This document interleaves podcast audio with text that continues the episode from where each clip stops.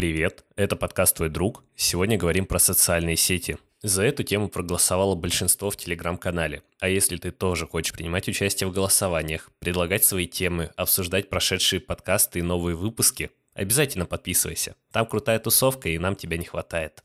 Ну а теперь по традиции наливай кружечку чая, кружечку кофе или просто включай меня задним фоном, пока занимаешься своими делами. Ведь мы начинаем. Не думай, что есть смысл говорить тебе о том, что такое соцсети. Место, где ты смотришь кучу бесполезных видео. Место, где ты слушаешь подкасты и узнаешь что-то новое. Место, где ты просто общаешься с друзьями и находишься в какой-то тусовке. Все это социальные сети, которые призваны для того, чтобы привлекать аудиторию, общаться и коммуницировать между друг другом. Ты уже видел не одну тысячу видео и не меньше сотни тысяч различных картинок, и все это благодаря социальным сетям. И большинство, и большинство контента, которое и весь контент, который ты получаешь в социальных сетях, призван для какой-то единственной цели. Это либо монетизация, либо попытка рассказать о новом бренде, рассказать о новом магазине, о рок-группе, об авторе, о каком-то новом изобретении, которое должно привлечь внимание для того, чтобы вызвать резонанс, или для того, чтобы получить поддержку на выборах. Все это разные ситуации, где могут быть и будут использованы социальные сети, потому что это огромный инструмент управления над тобой, огромный способ влияния на тебя. Социальные сети невероятно крутая вещь, которая может помочь тебе стать самым лучшим человеком в мире, а может сделать так, что ты никогда никем и не станешь. В этом подкасте я хочу рассказать про очевидные минусы социальных сетей и о том, как они не позволяют тебе становиться тем, кем ты действительно хочешь быть и кем бы ты мог стать на самом деле, но и про те плюсы, которые несут в себе социальные сети – да, тяжело осознать, что социальные сети позволяют тебе стать чуть ли не кем угодно, просто благодаря своему влиянию, подписчикам, благодаря контактам, которые ты получаешь, но я думаю, будет интересно об этом поговорить. Если говорить про минусы соцсетей, то ты наверняка все их знаешь. И первое это, конечно, время время, которое уходит на бесконечный просмотр ленты, на бесконечные переписки, бесконечное комментирование однотипного контента, просмотр одинаковых роликов на разные темы, да просто залипание в бесконечной ленте ТикТока, Телеграма, бесконечных новостных порталах и блогах. Все это отнимает невероятное количество времени, которое можно было потратить на саморазвитие, на развитие себя, на общение с близкими, на то, чтобы провести время с родными, на то, чтобы узнать что-то новое или поработать.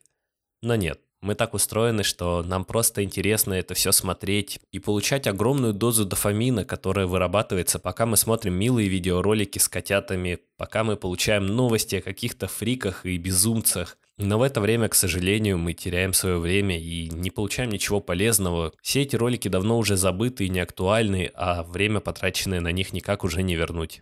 Второй элемент вреда социальных сетей заключается в изменении нашего сознания. Все слышали уже про клиповое мышление, про то, что людям тяжелее сконцентрироваться на каких-то долгих задачах, на задачах, которые требуют отдельной усидчивости и концентрации. Это связано с тем, что в интернете все ролики, которые мы смотрим, достаточно короткие. Это 5-10 минутные, может получасовые видео развлекательного контента, где не нужно напрягаться, просто смотришь, хихикаешь и улыбаешься. Все посты и все новости пишутся в 10-15 строчек для того, чтобы не читать огромную простыню текста, иначе никому это не интересно, всем интересна короткая, четкая новость. Сегодня то-то, то-то, то-то, произошло там-то, там-то, там-то. И все, никому не интересно, что было до этого, что будет после этого, из-за чего это вызвано. Все читают просто выжимки, самый концентрат и самую точную информацию. Но когда дело доходит до каких-нибудь лекций в университете, которые длятся полтора часа, и тебе нужно постоянно держать фокус, помнить, что было в начале, что было в середине, для того, чтобы понять тему к ее концу, мы сталкиваемся с проблемой того, что мы не помним, что было в начале. Если ты сидишь и смотришь тиктоки, посмотрел первый, второй, третий, четвертый, пятый ролик, на шестом ролике ты уже не помнишь предыдущие пять абсолютно. Сам попробуй сделать этот эксперимент. Ты даже если попытаешься запомнить то, что было ранее в ленте, это так сложно, потому что мозг уже привык, что эти ролики не несут никакой информации, никакой важности, и он просто игнорирует их. Да, тебе смешно в моменте, но после этого ты ничего не вынес, никакой информации, и мозг перестраивается под этот режим, что вся информация, которую ты получаешь, она не важна, она никогда тебе не потребуется, и он сразу же ее забывает, даже не пытаясь запомнить.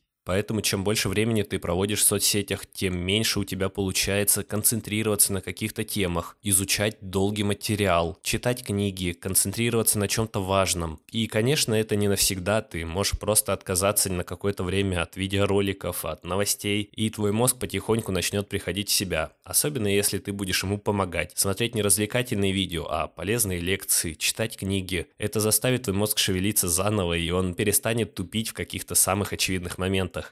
И третья вещь, в которой я вижу вред социальных сетей, это, конечно, нарушение нашего спокойствия. Дело в том, что нас очень легко задеть каким-либо материалом, какими-то новостными вбросами, какими-то страшными роликами, роликами, которые раньше были недоступны обычному человеку, сейчас встречаются на каждом углу в каких-то ВКонтакте, в запрещенных социальных сетях, в которые мы заходим через VPN и постоянно наблюдаем за различными рилсами, шортами, тиктоками. Да, где-то они веселые, но буквально соседний ролик может оказаться просто ужасного характера, ужасного контента, и мозг не готов воспринимать на самом деле так легко всю эту информацию. Да, мы получаем какие-то дофаминовые вбросы, возможно, где-то адреналиновые вспышки, потому что контент, который мы получаем, действительно очень разный и очень специфичный даже в каких-то моментах. И мы не осознаем тот вред, который наносится нашему организму. Когда-то мы не можем просто спокойно заснуть. Когда-то наша психика просто настолько взбудоражена, что мы не можем сконцентрироваться на чем-то, и наше спокойствие просто пропадает из-за одной какой-то случайной новости, которая может весь день потом нас задевать. Мы будем думать о том, что произошло, как это произошло. Пытаемся анализировать ситуации, которые от нас не зависели и до сих пор не зависят, но тем не менее мы тратим на это свой ресурс, свое время, свое спокойствие в попытках найти какое-то решение или объяснение. Обсуждаем что-то со своими друзьями и знакомыми, хотя могли в это время спокойно заниматься своими делами, опять же развиваться, заниматься спортом, но нет. Мы обсуждаем какую какую-то новость, размусоливаем ее, сами распространяем, делая эту новость более популярной и значимой в глазах других людей. А решение всех этих проблем довольно очевидное и простое. Это осознанное ограничение контента, который мы потребляем, и ограничение времени, которое мы тратим на соцсети. И да, это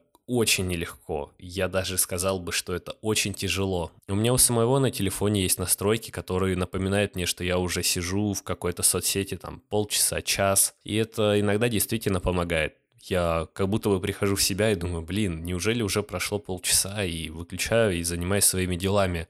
Для кого-то и такое решение поможет хоть как-то справиться с зависимостью от соцсетей. Ты мог бы отписаться от каких-то ненужных блогеров, которые только рассказывают о каких-то веселых моментах, которые постоянно с ними происходят, о тех коллаборациях и видеороликах, которые они снимают. Возможно, это не тот контент, который тебе бы следовало потреблять каждый день. Также ты мог бы удалить некоторые соцсети вовсе, потому что на самом деле, если так задуматься, то не все они нам нужны. Скажем, какой-нибудь YouTube, который мы смотрим просто пока кушаем, слушаем или смотрим для того, чтобы спокойно заснуть. Возможно, это не самый лучший компаньон для того, чтобы делать эти вещи. Ты мог бы слушать аудиокниги, да те же самые подкасты, а может быть просто думать о том, какая у тебя вкусная еда и как ты провел этот день. Но в любом случае тебе нужен осознанный подход и понимание, для чего ты это делаешь. Если ты сейчас активно залипаешь в социальных сетях, смотришь все видеоролики, пытаешься не пропустить ни одну секунду нового контента, то, возможно, это решение не для тебя, и ты пока не готов отказаться от всего этого Но знай, что если ты это сделаешь, твоя жизнь может поменяться до неузнаваемости. У тебя появится куча свободного времени, которое ты сам не будешь понимать, чем занять, и начнешь придумывать новые идеи, генерировать какие-то прикольные мысли, которые, возможно, позволят тебе выбраться из того положения, в котором ты находишься, как-то улучшить свое финансовое состояние, улучшить свое эмоциональное состояние. Может, ты найдешь время на то, чтобы проводить больше времени с друзьями, отказавшись от листания ленты полчаса после работы, школы или университета университета. Кто знает, чем это закончится, но я точно знаю, что если посмотреть 10 роликов про котюнчиков, ты забудешь все их буквально к вечеру.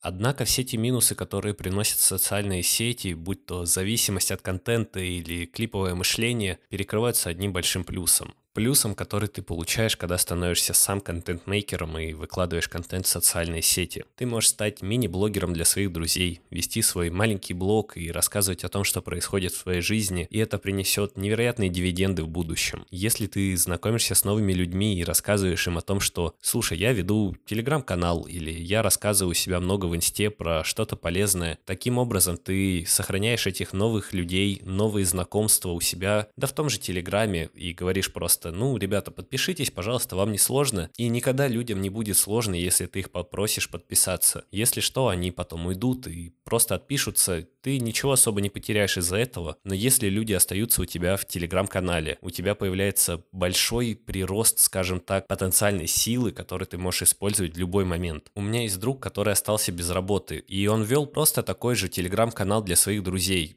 Там, наверное, 70 или 80 подписчиков. И он написал, ребята, я ищу работу, меня уволили, я вот умею то-то, то-то, то-то, пожалуйста, любые предложения, любые оферы, я готов рассмотреть что угодно, потому что мне нужна работа. И что вы думаете? На следующий день ему уже написала наша общая знакомая и предложила интересную работу и сказала, что она высокооплачиваемая, они давно ищут человека, и он бы идеально вписался в их новый коллектив и справлялся бы с их работой, потому что у него есть знания в этой сфере. И как думаете, если бы у него не было этого телеграм-канала, мог бы он так легко найти работу? Да, наверное, нет. Он бы не стал писать всем 70 своим друзьям «Привет, есть работа, привет, есть работа, привет, есть работа». Ну, к сожалению или к счастью, мы так никто не делаем и просто идем на Headhunter или гуглим или ищем в Яндексе какие-то работы, которые мы могли бы делать. И это относится на самом деле к любой сфере нашей жизни. У меня у самого два телеграм-канала. Один относится к этому подкасту, где я рассказываю все классные фишки, кто, что, где происходит вообще с этим каналом. А второй мой личный канал, где я просто показываю, что я делаю на работе, как я живу, что происходит в моей жизни. Да, может быть, не всегда я записываю какой-то крутой контент, который завораживает и заставляет всех просто сходить с ума и рассказывать о моем канале. Но хотя бы я даю понять, что у меня все хорошо, я развиваюсь, у меня происходит что-то новое в жизни и не теряется контакт с людьми, которых ты, может быть,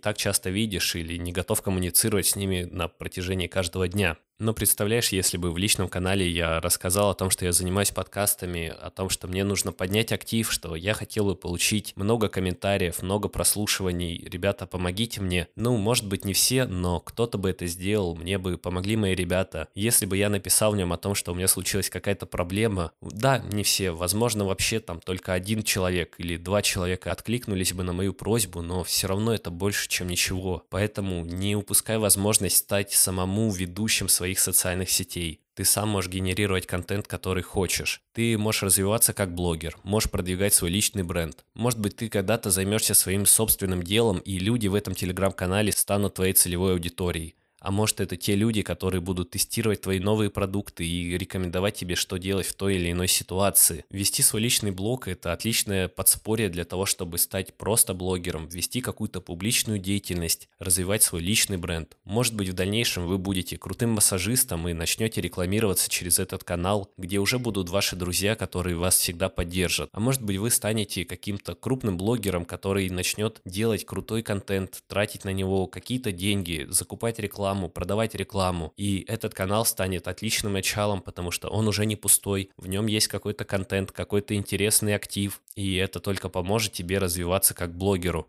В общем, чем бы ты ни занимался по жизни, такой личный телеграм-канал или, может быть, активно ведущиеся социальные сети помогут тебе всегда получить какую-то поддержку, совет, попросить что-то сделать друзей или, наоборот, чего-то не делать. Ты всегда сможешь это сделать на своем личном ресурсе, и это будет невероятно эффективно, потому что если люди подписаны на тебя, значит, ты имеешь для них какое-то значение, они готовы прислушиваться к твоему мнению и к твоим словам. Резюмируя, можно сказать, что социальные сети – это та штука, которая заберет у тебя все твое время, сделает тебя немного глуповатым и полностью отберет твое спокойствие. Но в то же время это невероятный инструмент, который позволит тебе развиваться, который может принести кучу полезных связей и кучу полезных контактов, просто если захотеть этим заниматься.